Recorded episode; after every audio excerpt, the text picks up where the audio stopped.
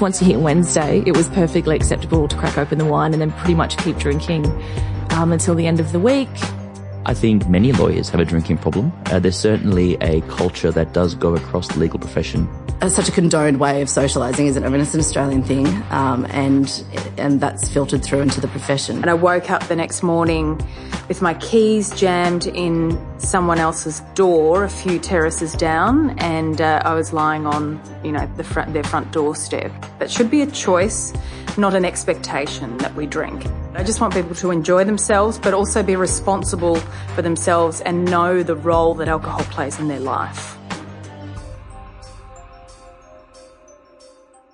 Everyone has a story when it comes to alcohol. Drinking booze and getting drunk is so deeply ingrained in Australian culture. And lawyers, of course, tend to do it exceptionally well. Clients are won and lost over long boozy lunches. Cases are celebrated or commiserated with a stiff drink. And stress levels are kept in check with truckloads of Sauv Blanc on a Wednesday, Thursday, and Friday afternoon. It's all a bit of fun, right? But what about when it's not fun anymore? What happens when the drinking makes you feel trapped and sick and anxious and overwhelmed?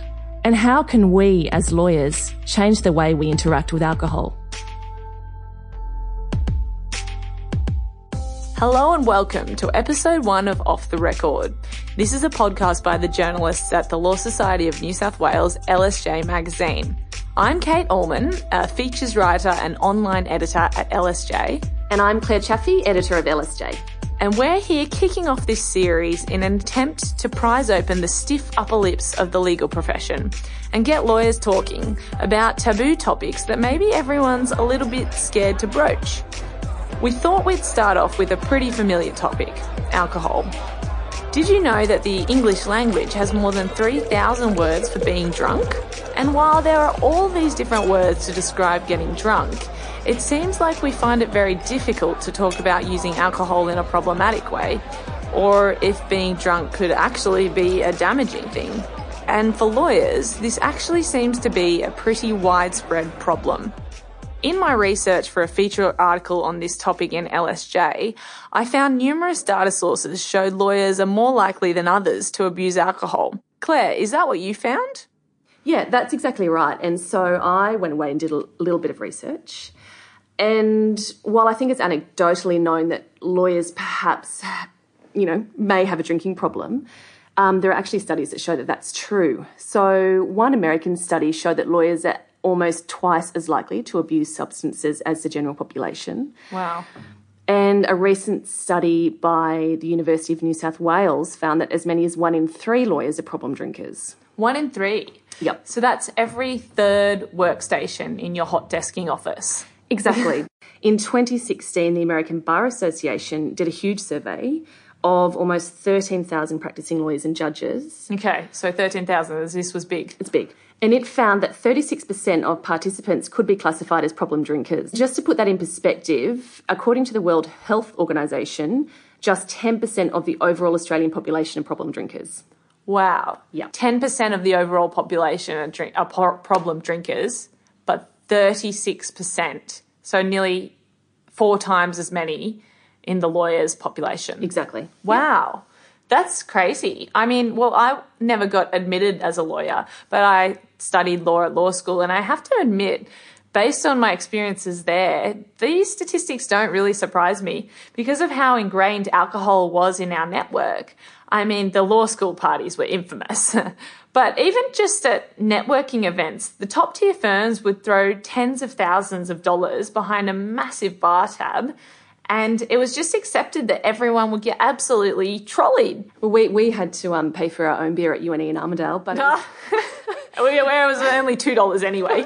this is true, but you know it was still very much the drinking culture. Mm. And the thing is, it doesn't change when you get to a law firm. So I, th- I think you bring in that drinking culture into the law firm, and everyone does it. And the only difference is that you're probably a bit more stressed and you have a bit more money to spend on booze. Mm. So you do. So you go out on, you know, Wednesday, Thursday, Friday, Saturday, Sunday. Um, and it's perfectly acceptable to be eating hot chips and drinking Red Bull at your desk on a, on a Monday morning, um, recovering from the, the weekend before. And you never would have done that yourself. No, of course not. No, No, no, no. no, Absolutely not. Everyone else, not you, Everyone not else, Chappie. yeah. So I know we have these statistics, and Chappie has provided some anecdotal evidence about lawyers eating hot chips in the office at 9 a.m. But I wanted to know if there is a real problem here among practicing lawyers and if it's more widespread. So we gathered a bunch of practicing lawyers in a room and asked them for their thoughts on alcohol use and abuse in law. Here's what they had to say. Take a listen.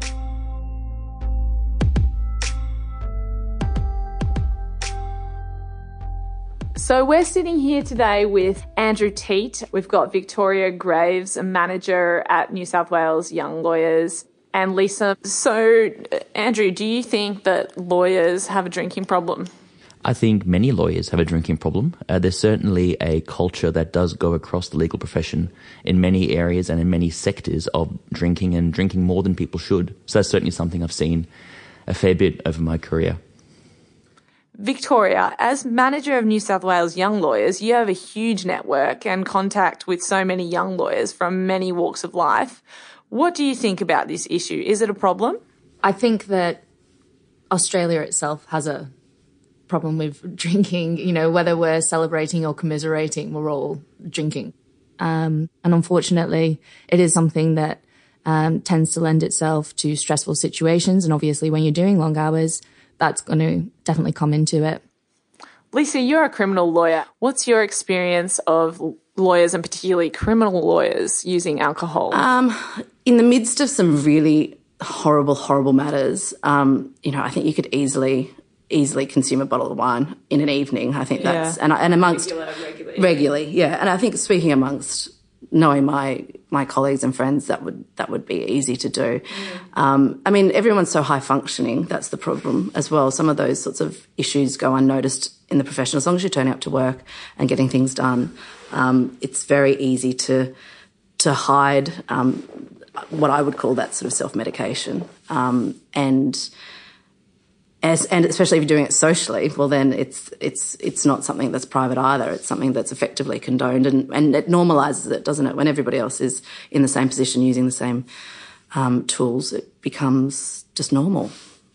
The real extra uh, trouble that criminal lawyers have is we have traumatic experiences. We have clients going through the worst time in their life. We have clients who are facing incredibly severe penalties. Uh, we see people uh, going through incredible periods of trauma. And for many people, I think they find alcohol is the only way to really relax and unwind and deal with all that trauma and stress that criminal lawyers go through. So perhaps it's not surprising uh, that criminal lawyers are particularly susceptible, I think, uh, to alcohol abuse. Victoria, you, you talk about how alcohol was creeping into your life and affecting you to the point where you wanted to stop drinking. How exactly was it affecting you? What what were the the symptoms, I suppose, or, or the effects that were that it was having on you?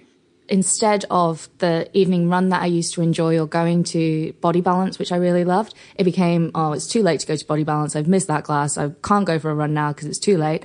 Um, these guys are going for a drink. I'll go for a drink. And then before you know it, your mind starts to click, I want to go for a drink instead of going, I want to go to the gym or I'm ready to finish work. But when so many people are drinking, but they're still very successful and they're high functioning, why is it a problem? And is it a problem? You know, at what point do you say this is not working or, or this is not right? It's always difficult to know when you're interacting with other people. And the real reason for that is alcohol abuse is generally pretty easy to hide. Uh, people often have the impression that someone abusing alcohol is perpetually off their face or incomprehensible or impossible to talk to. But in fact, there are many stories that you hear about um, solicitors and barristers who really are very high functioning alcoholics who are able to function at work while intoxicated, even appear on their feet in front of magistrates and judges, and no one's any the wiser about the fact that they've had three, four, five drinks over lunch. there are so many successful people that do drink. And what I was faced with when I was saying I don't want to drink is that people would say, why aren't you drinking? I've been accused of being the fun police. And I've said to these people, it's, I'm not telling you not to drink. I'm saying if you feel like there is a problem, we can help you. But at the end of the day, you've still got to process the stress you're under and you've got to process what you've seen or read about. Um, and often, unfortunately, uh, a large part of that is just going out with other people who can understand that. And usually that involves that involves drinking. It's part of a social sort of lubrication. But I noticed it becoming an issue at the time when I was subjected to the most amount of, or the most difficult cases, the most sort of, you know, relentless sexual assault predators and things like that. The conversation you have just heard offers some raw and revealing insights into a widespread problem within the legal profession. As Claire mentioned at the start, Studies have shown more than one in three lawyers are problem drinkers, and the conversation had by Andrew Teat, Victoria Graves, and Lisa would seem to confirm this anecdotally. Interestingly, despite the stats and the anecdotal evidence, it was really difficult to find a broader sample of lawyer voices to contribute to this podcast and talk openly about alcohol abuse when I put a call out on social media regarding the potential drinking problem that the legal profession is harbouring, Plenty of anonymous lawyers responded, confirming there could indeed be a problem. But only these three that you just heard were willing to give their names. I found this interesting because it seems to reveal that alcohol is still a very taboo topic for lawyers. It's taboo to admit you might have a drinking problem and it is not yet as acceptable to admit to addiction or alcohol issues in the same way that mental health advocates have outed their own battles with depression, for example. Now, former Channel 7 newsreader, Hello Sunday Morning ambassador, and recovering alcoholic Talitha Cummins describes herself as the face of the modern alcoholic. Professional, educated, high functioning, yet hiding a secret battle with booze. She revealed her addiction to the public on Australian Story in 2016 and was introduced by her friend and colleague Chris Bath. Have a listen.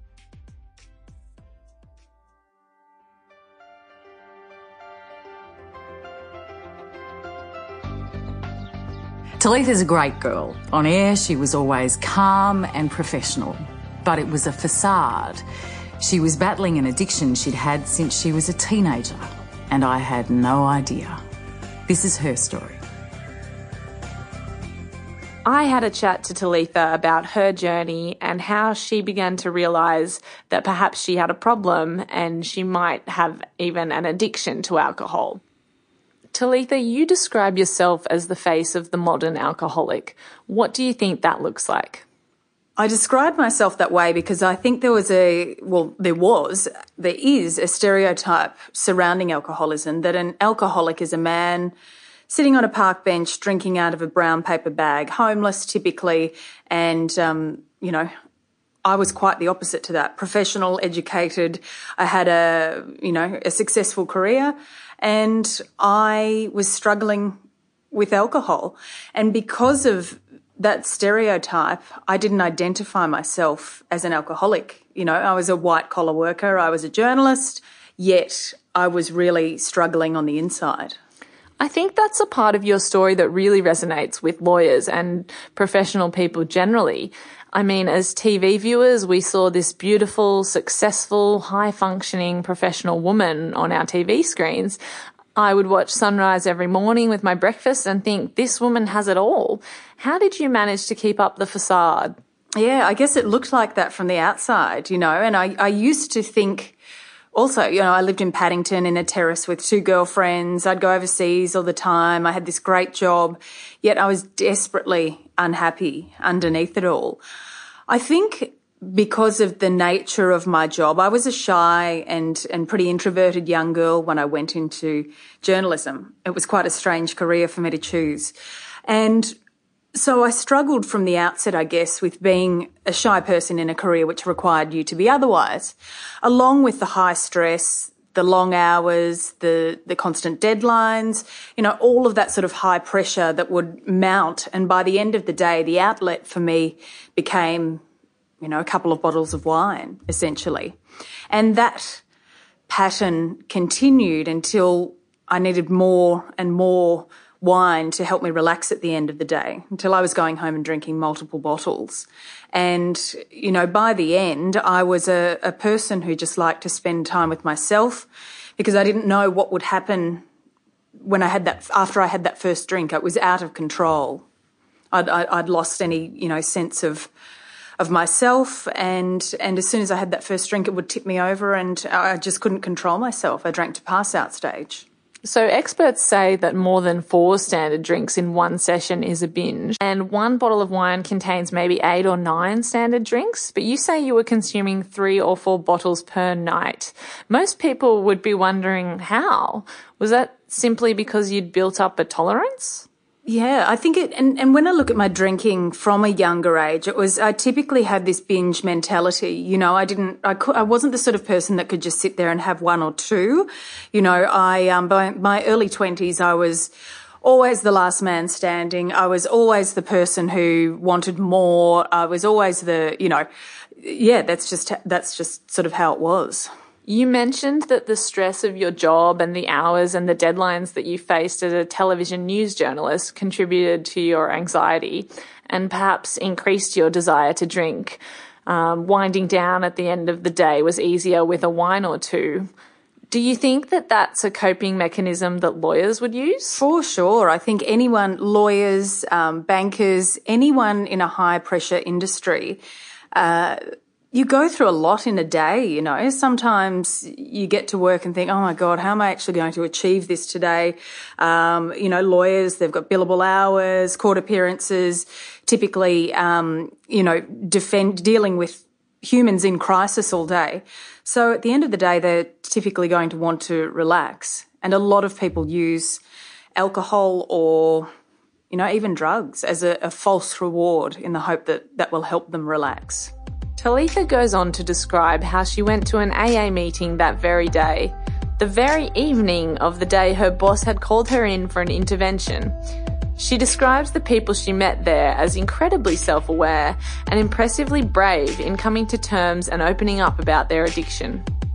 I still think, and I, I used to say, I wish real society was like those in AA because people, they just genuinely want to help you. Talitha also joined Hello Sunday Morning, which is a movement that aims to change people's relationship with alcohol. It doesn't prescribe blanket bans on alcohol or force people to quit drinking completely, but simply helps them reconsider how much or in what situations they are drinking and to make healthier choices. So it was on Hello Sunday morning that Talitha publicly outed her battle with alcohol totally by accident. She published a blog post on her Facebook page rather than click the option to remain anonymous on Hello Sunday morning. And although she was mortified at the time, she says it's the best mistake she's ever made. You know, I replaced alcohol with exercise. I tipped my social life on its head. So did all of my socializing over breakfast and lunch. I just, it was a recalibration of my life as it was. Was it difficult. Yes, it was the hardest thing I've ever done because uh, let let's face it, alcohol is part of the fabric of every event in Australia, and um, you're sometimes ostracised for not drinking or not taking part. And that's why I'm so passionate about speaking out because I don't want people to feel like that. It should be a choice, not an expectation that we drink. I'm all for people having fun and having a drink, and I wish I could as well, but I can't, and that's the reality for me. I'm not, I, I'm not about prohibition or anything like that. I just want people to enjoy themselves, but also be responsible for themselves and know the role that alcohol plays in their life. With addiction, if you, you can take the substance away from the person, but the underlying problems are still there. So the anxiety is still there. But there are times when, you know, it, it increases or it overcomes me. And I just have to find different ways, more positive ways to deal with that. Just listening to that interview, there, there is so much about Talitha's story that I think so many lawyers will be able to relate to. I think Talitha Cummins is, is all of us in a sense. Um, and can I just say, I think she's incredibly brave to acknowledged that she had a problem and then she's turned her life around completely. And now she's so brave to be coming out and sharing her story.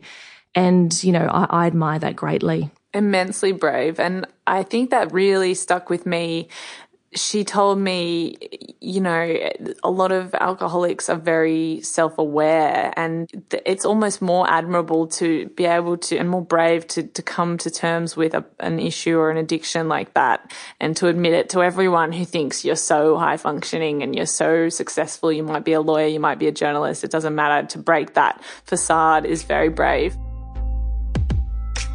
It is so easy to get caught up in the cycle of just drinking alcohol to cope, but it's really interesting to know that there are some tools out there which mean that you can move on and, and change the way that you're living and change the way that you're coping with things.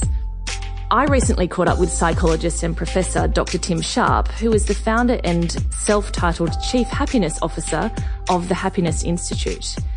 He's written books including The Happiness Handbook and 100 Ways to Happiness, a guide for busy people one which no doubt many lawyers might like to read. Tim has developed a number of coping strategies that were useful for Talitha, as well as many other professionals who have found themselves in a destructive cycle of drinking too much. So, Tim, why do you think Australians have such an obsession with alcohol? Well, it's a part of pretty much everything we do. It's very rare that you go to any sort of celebration or event that, that doesn't involve alcohol, and, and that's, that can be fun, um, but it's not always such a good thing. And you're a psychologist, so do you think there's something in a lawyer's psyche or mindset or um, personality that, that makes them particularly prone to perhaps drinking a little bit too much? Uh, I think there is. Well, I think there's a number of factors. But we do know that as a general rule, there is a particular type of person that will find their way into the study of the law. And that's what might have been called in the past sort of a type A personality. Someone that's very focused on accomplishment, usually highly intelligent, quite uh, obsessive about getting things right and not wrong, etc. And then adding to that, there's a self selecting population. So we know that the people that end up making it through to the law firms are the best of the best in the sense they're the most intelligent, the most hardworking. Um, and so even though we're starting off with a very high functioning group, we get to an even more selective group of that. And then we get that group who's, who's being asked to work quite high demands, long hours, mm. very few breaks, very competitive environment, often a very adversarial environment. So we're talking about high stress here. And I guess in our culture, alcohol is seen as a way of managing stress. Yeah, and look, I, I, understand all that, but there's still there's some people who can take it and some people who can leave it, um, and some people who do take it and once they've had one, they can't they can't stop. They can't flick that switch. Why is that? So some people will use drink as a uh, coping mechanism, but that won't necessarily be a major problem. As you said, they might be able to have one or two drinks, feel relaxed, and that's it. That's the end of the night. Other people, for a variety of reasons, uh, won't be able to stop. There's almost certainly some sort of genetic, biological, physiological contribution, um, some contribution by personality. Um, and life, life experiences. So, for example, we know that if you've grown up with an alcoholic father or a parent with a drinking problem, you're more likely to. So, some combination of those three main factors is probably the answer to your question. Now, look, we're all very familiar with the physical effects of a hangover, which are none too pleasant. But but what are the mental and emotional effects of drinking too much and drinking too much on a regular basis? Anyway, if we do look at it over the long term, it can clearly have significant physical, uh, negative physical consequences, obviously on the liver, but obviously on the brain too. Um, we, we know that it can have significant effects on cognitive functioning. And in this particular population, I mean, lawyers are employed for their brains. Mm. You know, they're not employed for their for a six pack or a bicep. They're employed for their brains. So if alcohol's diminishing your brain functioning, it's not. It's going to make you a less good lawyer. And then there's the emotional consequences. So alcohol is actually a depressant. And people don't always understand that because they feel good when they drink. But it's one of those drugs that actually has a mixed effect. So after, say, one or two drinks, uh, we do feel relaxed. We feel a bit uh, what's called disinhibited. So that's why we become a bit less anxious and more, maybe more gregarious or more outgoing.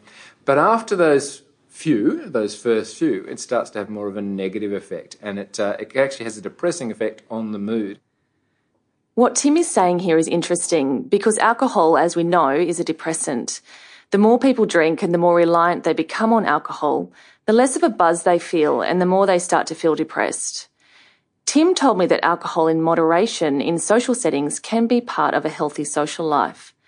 But as Talitha Cummins told Kate, when you begin to drink in isolation and find that alcohol takes you away from social interactions, it can become dangerous, especially for your mental health. That's why near the end I would isolate myself and not go anywhere because I was afraid of what would happen. You know, there were a number of flashpoints throughout my drinking career, um, being carried out of the media awards, ending up in hospital a number of times. So, the focus of your work is happiness and helping people to create a happier life. Do you think that alcohol can play a role in a genuinely happy life? Uh, I'll just go back and clarify. Actually, the focus of my work, surprisingly, is not happiness. Okay. Despite my um, nickname being Dr. Happy, and despite being the founder of the Happiness Institute, what my focus is really on what we technically call positive psychology, and that's the psychology of thriving and flourishing or living our best life. Um, so it is about happiness and positive emotions, but it's also about meaning and purpose. It's about good quality relationships. It's about uh, optimism and, and being mindful. Um, so all of those things contribute to what I would call a good life not necessarily just happiness. Can alcohol play a part? Well, I would say there's a bit of debate about this. I, I, I would, um, again, the caveat is uh, we, are still a little bit unsure. There's not total agreement, but I would say that yes, it can, as long as it's within what's considered safe and reasonable levels. And that's usually a lot less than what most people think. Now, this is where it comes out. So the recommended levels are about one or two drinks, standard drinks, um, about three or four nights a week. So you need to have at least two or three alcohol-free nights and not necessarily exceed one or two standard drinks. But again, what the research suggests is that, you know, at mild levels for most of us, uh, alcohol can be relaxing. It can be calming. It can be fun. And particularly if it's part of a social interaction, which it more often than not is, then that's a great thing. Socializing is great for our quality of life. However, as I hinted at, if you get beyond that, it can certainly be problematic and then it's not good for living our best life. What advice would you give someone who feels that they're perhaps drinking a little bit too much and they want to change their habits? Well, the first thing I'd say is good on you because you've already made that first step. The, the biggest problem with this population, and actually with other um, populations as well, is that people don't recognise it or they don't acknowledge it, they don't admit it. They're in what, uh, I guess in the past we used to call denial, um, or what psychologists technically call um, pre contemplation, not even ready to contemplate. So, this is the person maybe who's drinking excessively. Um, their boss at work has said, you know, we've noticed some performance problems, or maybe they've been reported to HR. Their GP said they've got some bad liver results, or um, but they're still denying it. You know, there's nothing wrong with it. I just like a few beers with mates, or I like a few glasses of Chardonnay, whatever it might be. Uh, what do you do once you're ready? Um, well, one of the simplest things is to make a plan. Um, and depending on how much you're drinking, it might be wise not to stop straight away. Um, different people prefer different approaches. So complete abstinence, cold turkey can work for some people, but for other people, um, slow and gradual reduction um, might be uh, a bit easy. The other thing then to do is to work out what you're going to do when you feel the urge, particularly when things come up like birthdays or Christmas or um, you know, those sorts of celebratory occasions. So the, the, one of the biggest challenges is working out a plan for dealing with that. Um, but there are some, I guess, some white lies that we say you can just become the designated driver for forever, um, or you can, you know, you have to go to something afterwards, or you have to get up early in the morning. It shouldn't be seen to be a bad thing or a negative. It should, it's your choice. If you don't want to drink, good on you. We should just accept that and uh, allow you to enjoy a fresh early morning. What Dr. Happy finished with there is a really great point. And one thing I think we can all do, I, and I would love to see change is for legal professionals and people in general, stop asking people why they're not drinking. If they don't want to drink, it's not really your business. And they could be an alcoholic, they could be allergic, and they could just not feel like it. If there are deeper personal reasons why they aren't drinking, they deserve your help in respecting that. I completely agree. I mean, you wouldn't ask someone why they're not having a coffee or another piece of cake. So stop asking why they're not drinking. It might just be that they don't want to have a hangover the next morning or want to get up early and take the dog for a run. But really, it's none of your business. Exactly. And you know, interestingly, in researching this podcast, Claire and I have uncovered what seems to be a groundswell of this feeling among lawyers that the drinking culture in law does need to be examined. And maybe it does need to change. Many people told us that firms could be more proactive in offering alcohol free events and education programs to change binge drinking cultures and my various inboxes were bombarded with comments from lawyers who called themselves high functioning alcoholics. Yet so few of these lawyers were willing to go on record and speak about the issue publicly to Claire and me. Alcohol, unfortunately, still seems to be a taboo topic for the legal profession. But what we're hoping is to perhaps plant a seed in some lawyers' minds about seeking help if they need it. And this is something that Talitha Cummins told me really helped her to overcome her own addiction. Look, there were a number of times I still remember I was at a wedding probably about 10 years ago and it was near midnight and the bride said to me, who'd had a few drinks herself, Talitha, you're so much better when you don't drink. We wish you didn't drink. Wow. And that was something that just stuck with me yeah. for so long, you know. And in the days after I'd have a big night and do something shameful, that'd go around in my head. There are a couple of, you know, comments like that. And although I wasn't ready to address my problems just then, it kind of, you know, built up as a, I guess, a mounting case of evidence in my mind until I finally got to the stage where I was ready to act on it. Hopefully, by starting this conversation and highlighting the journey of recovery ambassadors like Talitha, we can encourage more lawyers and law firms to examine their relationships with alcohol and develop healthier cultures in the profession. With Off the Record, we hope to shine light on dark issues within the law, and alcohol is one such black cloud hanging over many professionals. If that is the case for you, or if this podcast has raised issues, Remember that the Law Society offers free access to an independent confidential support service called Lifeline for Lawyers. Or you can contact Law Care for ongoing professional treatment support. Details are on the Law Society website. That concludes the first episode of Off the Record, a podcast series to shine light on dark issues in the legal profession. Thanks for listening and stay tuned for upcoming episodes which will investigate other taboo topics in law.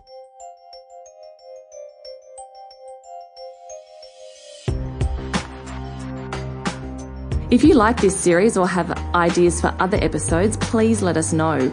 You can reach Kate and myself via the Law Society of New South Wales social media accounts on Twitter and Facebook, or send us an email at offtherecord at lawsociety.com.au. You've been listening to Off the Record, podcast produced by the journalists at LSJ, edited and recorded by So Savvy Productions putting together this podcast, we had real trouble finding a guy to speak about this. Mm. And it was like, oh, we don't have a man. Then I was like, well, that actually raises an issue yeah, itself. In that, why can't we find a guy to come on the record and speak about about uh, the women? All the women were like, yeah, yeah, absolutely, That's I'll talk. Yeah. The men, no. Yeah. Um, and all they would say, oh, it's a really big problem. Right, great work. You know, go ahead no. and tackle it. Oh, would you like to speak? Oh no, no. Yeah, no, no, no. I think a great start is having the conversation. As a result of working these isolatingly long hours, this is happening. Um, or it contributes to it. And I think by saying, yep, this is, this is definitely here and we need to actually show that we have well-being programs and what do you do? You know, we want the firms to come forward and say, well, this is what we do and this is what we offer. I just want to show people it's okay to go and seek help for these sorts of things. And then, I've, you know, I've been nearly six years sober now. I'm back on track.